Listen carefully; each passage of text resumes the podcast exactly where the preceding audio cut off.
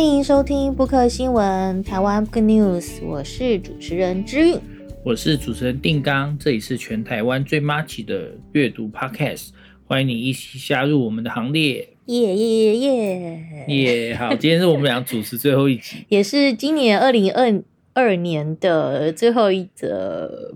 对不对？对对对，布克新闻，然后明年还是会有继续有布克新闻，但是可能就是世博跟 B 编继续，对对对，嗯对，年底的时候我们都在干嘛？年底的时候，年底的时候准备过节啊，准备跨年，准备吃吃，哎，反正准备过冬嘛。准备过冬，所以就一直在这样聚餐嘛，呃，在吃，在聚餐，对对对，吃对台湾人很重要。嗯嗯，像我们常常就是问候人家是呷饱没的人，对，嗯，就是台语的打招呼，打招呼呷饱没，英语里面可能是 hello 或者是什么你好啊这样子，对，how are you 类似这种之类的，可是。在台语是呷饱没，嗯嗯，呷饱没，呷饱，呷饱，OK，好，我的那个台语就，如果说还没吃饱怎么办？呃，还没吃饱的话，请你吃吗？好像要说那个这么晚还没吃啊，这样之类的。嗯、好，对对对，好，不要再秀台语了，我们两个台语那么烂。好，我们今天要介绍是一本跟吃有关的书，叫《吃的台湾史》。然后，他作者是中研院台史所副研究员翁佳音老师，然后跟曹明宗，那曹明宗是一位记者跟专栏作家，然后他整理了非常多本跟台湾史有关的书籍，这样子，所以他们俩合作，让这本《吃的台湾史》其实在上市之后卖得非常好。然后它是猫头鹰出版，然后我们现在手上拿这本已经九刷了，对不对？对。好厉害哦，九刷，对，非常厉害哦。嗯、然后，而且是出版一年之内就已经九刷，可见了台湾人多爱吃这样。而且，而且喜欢看把吃的写成字的书。哎，对，台湾其实还蛮喜欢。看这种跟吃有关的主题对，其实不只是像我们今天讲的吃的台湾史热，可能是介绍台湾的一些饮食的由来或历史。像就算在文学上的饮食文学是非常是非常受欢迎的。你你自己怎么看这件事？嗯、为什么会吃的相关的书籍会卖这么好？嗯。我觉得他第一个，他非常贴近一般人的一个日常生活经验嘛。嗯，然后另外一个，其实吃本身它就是一件，嗯，假如你没有什么特别状况的话，吃本身是一件非常非常，我觉得非常幸福的事情。哦，我自己有一个独特的观察，嗯，我会发现就是我们在吃饭的时候，其实是很喜欢讲话的。哦，对，其实我们在吃饭的时候常常在讲话，会用吃饭，或者是用所谓的那种。聚餐，或者是说请客，像台湾流行请客文化这种来做很多事情，或者是说联络感情，或者是说谈事情，或者是说做一些交流这样子。对，那这时候如果有人看过这一本，他其实就可以在吃饭的时候，针对这一本里面所提到的，不管是食材呀、啊，或是调味料啊，或者是某种特别的菜呀、啊。去有一些话题可以聊，这样这样就不会冷场，这样 就是其实也算是饮食文化的一环了。对，就是吃、嗯、吃饭的时候要讲话，而且吃饭讲话还不能冷场，还要一边吃饭一边讲话，然后还要保持某种就是节奏感。你看台湾人吃饭。多复杂，但其实也蛮厉害的，很厉害啊，其实很厉害，对，嗯，可是因为其实台湾，我觉得台湾它还蛮特殊的一个历史背景，所以让它其实台湾的饮食有非常非常多元的表现，而且也可以从从饮食上去反映出台湾的各式各样的这种多元的文化这样子。对，嗯、所以你看这边翁佳音老师他写的一个有点像作者序的标题，就叫边吃边找自己的历史。就是哦，这本书除了可以拿来做成话题书，然后可以呃认识吃的各种东西之外，也可以认识台湾的历史。哦，为什么呢？因为吃是就是民俗文化或者是饮食文化里面非常重要的一环。这个文化其实也表现了台湾历史的一些特色。好，譬如说在里面你会发现，哎，好多的这个食材或是调味料。它其实都有一个变迁的一个流程。对，那个流程就是可能 A 本来的南岛语族，然后或者是闽南的文化圈，或者是这个南岛的文化圈，它可能本来就有一些交流。好，在这交流里面，才酝酿了台湾的这个吃的历史。那台湾又拥有很丰富的生物多样性跟文化多样性，所以就会看到在这里面这个文化圈的影响。那后来就是各个移民的影响，跟本来在岛上的南岛语族文化圈之间的交互影响。然后在大航海时代，十七世纪之后，荷兰人、西班牙人，然后到后来日本、美国，然后这些不同的国家来到台湾之后。你会发现，它也分别带入了他们自己的饮食文化，所以台湾的闽粤的这个移民，加上南岛语族，然后也加上后来逐渐形成的漳泉潮文化圈，就是漳州、泉州跟潮州这三个从福建跟广东来的这些汉人的移民，在台湾就变成了这个饮食文化的很独特的一个特色。当然，这些东西都还在可能在十七世纪以前。对，那到后来又有一些不一样的变化。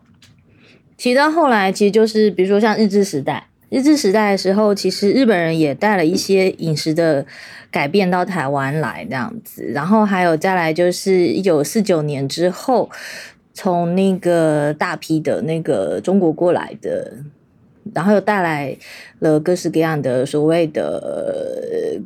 中国各大菜系这样的 那种，然后还有我觉得还有就是近期的呃新住民，嗯，新住民也带来他们很多的可能跟几十年前我们不太一样的一个饮食文化或者是饮食习惯那样子。对，所以你要认识一些台湾吃的文化里面的一些专有名词，譬如说什么叫酒家菜。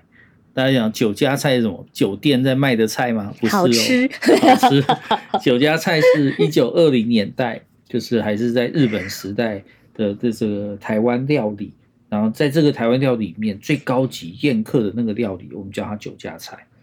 对，那那个时候其实已经是呃台湾料理又融入了日本料理。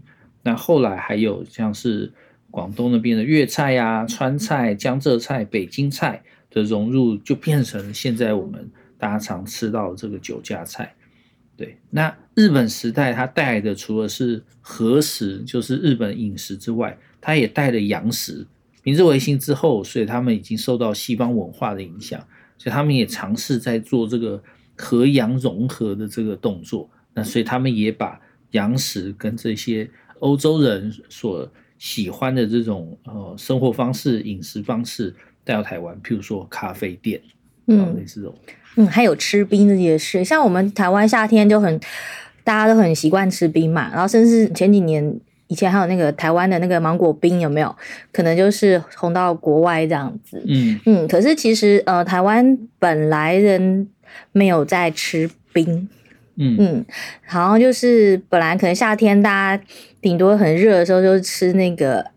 呃，凉水冲的爱玉啊、仙草之类的，嗯，在日治时代之后才开始有冰这种东西，做做一个那个消暑的一个点心甜点吃，这样。真的，真的，嗯、在这边其实呃，我们也可以看到就是现代化的影响。那现代化也包括科技上，比如说刚刚子小韵提的，就是哎，这个吃冰这件事，因为有货柜这件。的这个储存冰品的这个可能性，才让吃冰文化逐渐普及过来。那在现在，当然大家就会发现，哎，有一些中央厨房做的料理。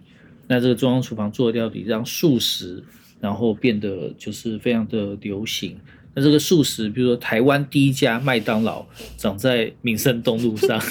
哎、欸，对，我小时候还有去吃，哎，就他刚开的时候，家长就带我去吃，那时候人超多，宇宙无敌超级多的这样。嗯嗯。那麦当劳有什么好吃的？麦当劳，每好像每个人喜欢的或不喜欢的不太一样，这样子。对对啊，可能我觉得，我记得当时素食店在台湾呃流行的时候，有有一群人是反对，觉得它是垃圾食物。嗯嗯嗯。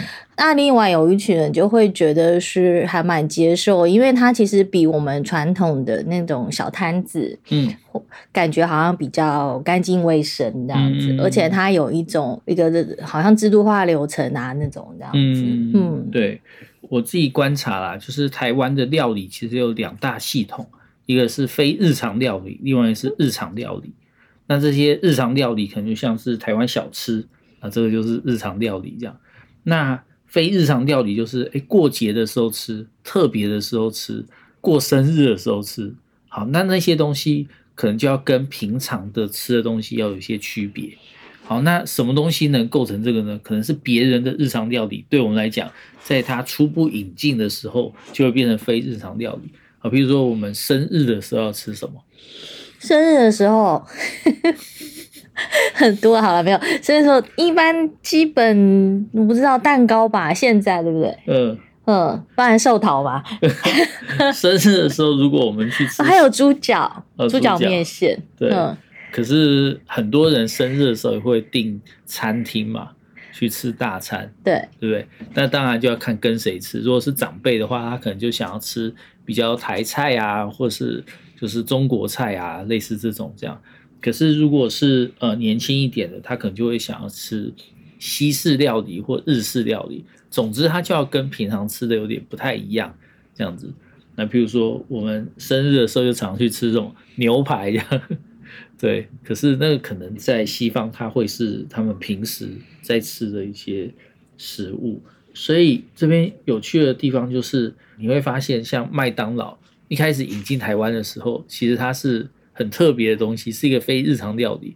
可是现在我们可能会想说，啊，今天不知道吃什么，吃麦当当好了，这样，对。其实讲到这个麦当劳，还有补充一下，还蛮好玩，或者素食店，就是差不多在我们小学的时候刚引进嘛，它真的是很特殊的。我还记得我以前小学，我们有去那个户外教学的时候，我我妈会帮我准备麦麦当劳这样子，然后大家其他同学觉得很很稀奇、很特别。可是等到我们上高中的时候，素食店就变成是我们下课去去鬼混时间的地方，嗯、对，它就变成非常非常的的日常，甚至是。是很小朋友的一个一个一个店这样子，对，就很多这种素食店被高中生搞垮。比如说以前我们建中，他就会下课的时候跑到衡阳路上的一家肯德基，然后就一群人坐在一个大桌子上，然后只点一杯可乐。哎、欸，你们很过分哎！我是负责点那杯可乐的人，好不好？好吧，所以是你负责出钱吧？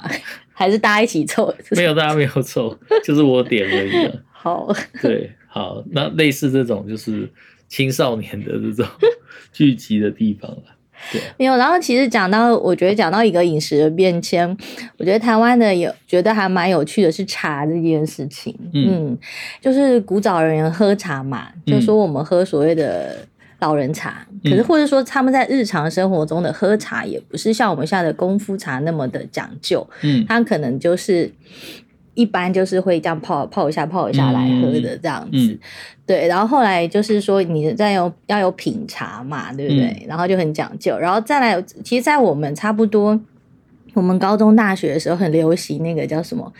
茶艺馆对不对？嗯、茶艺馆就是通常会有一些包厢啊，或是类似榻榻米的位置这样子。嗯、然后，可大部分其实都是很多人去把它当成一个聚聚会用的场所这样子。嗯、然后再来又出泡沫红茶，嗯嗯，泡沫红茶店对。然后后来是到现在的手摇杯这样子。对，嗯，我个人观察茶艺馆其实比较五年级世代的流行，差不多。对，就是他们很喜欢。就是要证明自己已经长大，这样子，在他们年轻的时候，然后所以去茶艺馆里面负责执壶的那个人，负责泡茶给大家那个人，其实他们心中有莫名的，就是哎，好像我长大这种感觉。为什么呢？因为在家里面通常是年纪最大的那一位，在负责泡茶这样子，或最有权力的那一位在负责泡茶。是哦，对啊，对啊。哎、欸，我以前我常常在帮大家泡茶，因为你泡茶好喝。好好，没有，其实这个茶文化我觉得很有趣。呃，是就是说，也影响到人们对于一个饮食的他的观感或看法。比如说，像我记得我小时候，我对于茶的认识，或是听长辈们讲，都说茶不能喝冷的。嗯，喝冷的茶对身体不好，嗯、可能现在还是，嗯、但是现在因为手摇饮料，嗯、所以我们的茶几乎都喝冷的。对呀、啊，嗯、所以泡沫红茶它其实大部分都是冷的嘛。对对，当然他们也有卖热的，可是大部分去就是哎，大部分是会喝冷的或冰的。对，所以就要加冰块，然后加糖，然后茶，然后拿个谢客杯啊，摇摇摇摇摇，它就会出泡沫。后来大家觉得摇那个手太酸，那 就有一个机器负责摇这样子，所以泡沫红茶店就是哎、看好多机器就嘟嘟嘟嘟在摇的那种感觉。那它是冷的茶，可它也意味着喝茶这件事有机会变成个人的事，就不是大家一起在那边喝茶，然后由最有权力、最老的那个人倒茶给你喝，而是你自己一人一杯，然后你自己要什么时候喝、什么节奏喝、要喝什么口味都可以自己决定。而不用配合着集体，所以它其实也是台湾个体化的一个特色，这样子。那后来这个特色甚至变成我们的外销产品，就是珍珠奶茶。嗯，我珍珠奶茶也是，我觉得也是一个台湾饮食变迁或者台湾饮食发明，我觉得还蛮厉害的一种东西。那、嗯、我们小的时候吃珍珠，或者叫那时候还叫粉圆嘛，对不对？对对对。对，其实我记得都是放在碗里面用汤匙舀来吃的，对，有点像吃。豆花或者红豆汤那样，原来吃甜点，对甜点，对，然后后来又吸管喝，而且还跟茶狗在一起，嗯，就是其实我现在很爱喝，嗯，可是其实说实话，当这个东西刚开始流行的时候，我非常非常的抗拒，嗯嗯，因为我会想说，为什么珍珠它会跟茶狗在一起用吸管喝？那珍珠奶茶的另外一个特色就是它还可以做外带。哦，对对，那就后来变成我们今天看到的手摇杯店。那手摇杯店它意味着什么？意味着喝饮料这件事可以边走边喝，或是吃双淇淋也可以啊。吃双淇淋，在路上边走边吃双淇淋的比较少一点，可是边走边喝手摇杯的，呃，是比较多。当然这几年疫情这样的又变少了，这样子。可是就发现这个外带或者是行动式的喝茶文化，其实呃也意味着某种变迁，就是呃因为喝茶它其实一方面就是带给人一种刺激，二方面带给人一种慰藉。也许现代人在各个场合里面都还蛮需要慰藉的，所以随手一杯珍珠奶茶，觉得不开心的时候吸两口，然后觉得就是开心的时候也吸两口，好像就变成。今天我们的这种珍珠奶茶外带文化，这样对，嗯，对，其实在这本书里面，除了我们刚才提到的像冰啊茶呀，然后还有一些节庆或是日常的饮食之外，它其实作者他还蛮详细的从呃原住民的饮食，然后那个荷兰统治时期的饮食，然后。台湾早期移民，然后日治时代，然后到战后的一些饮食，然后到新住民现在也有这样子，嗯，然后怎么样的变迁，然后或者是说，呃，有什么样不同的吃法，嗯，嗯，对，其实在这书里面都介绍的还蛮蛮详尽的。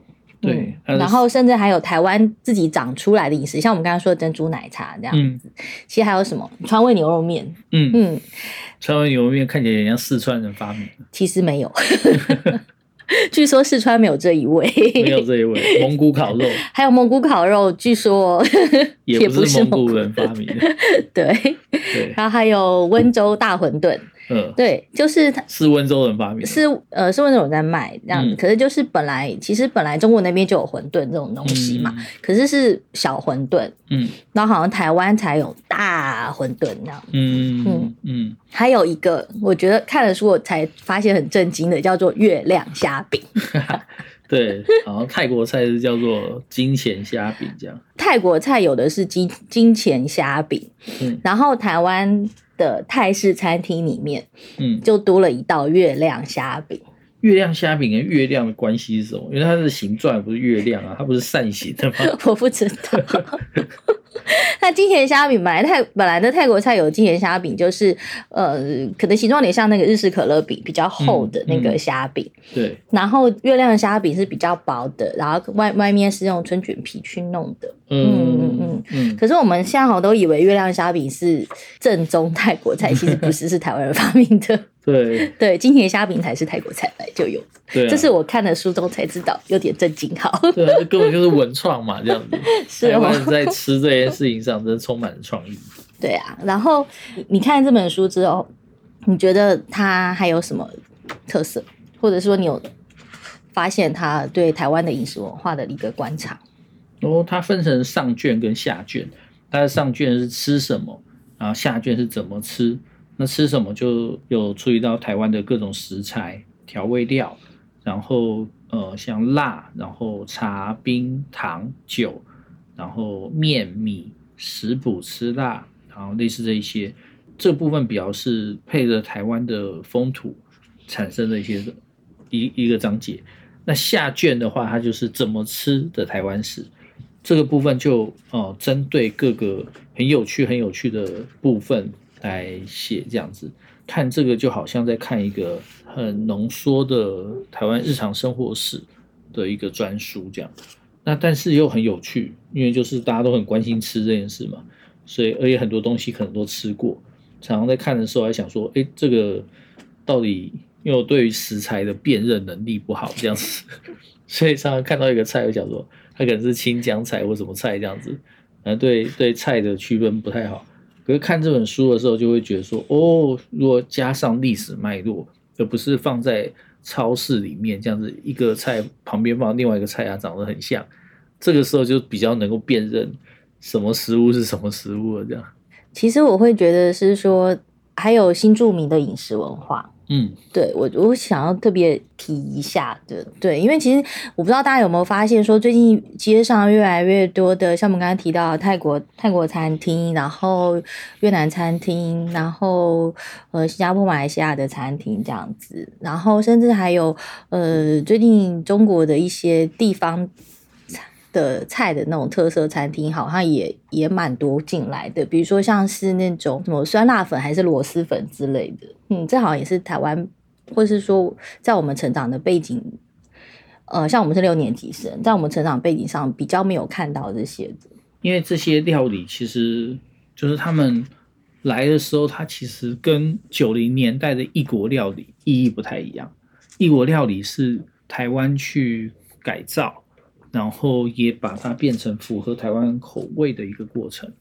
可是，呃，新住民他们呃来台湾之后，他可能会有自己的社群，然后有自己的呃常聚餐的餐厅，所以那边的料理就也许是跟他家乡吃的比较像，甚至厨师本身、经营者本身就是新住民。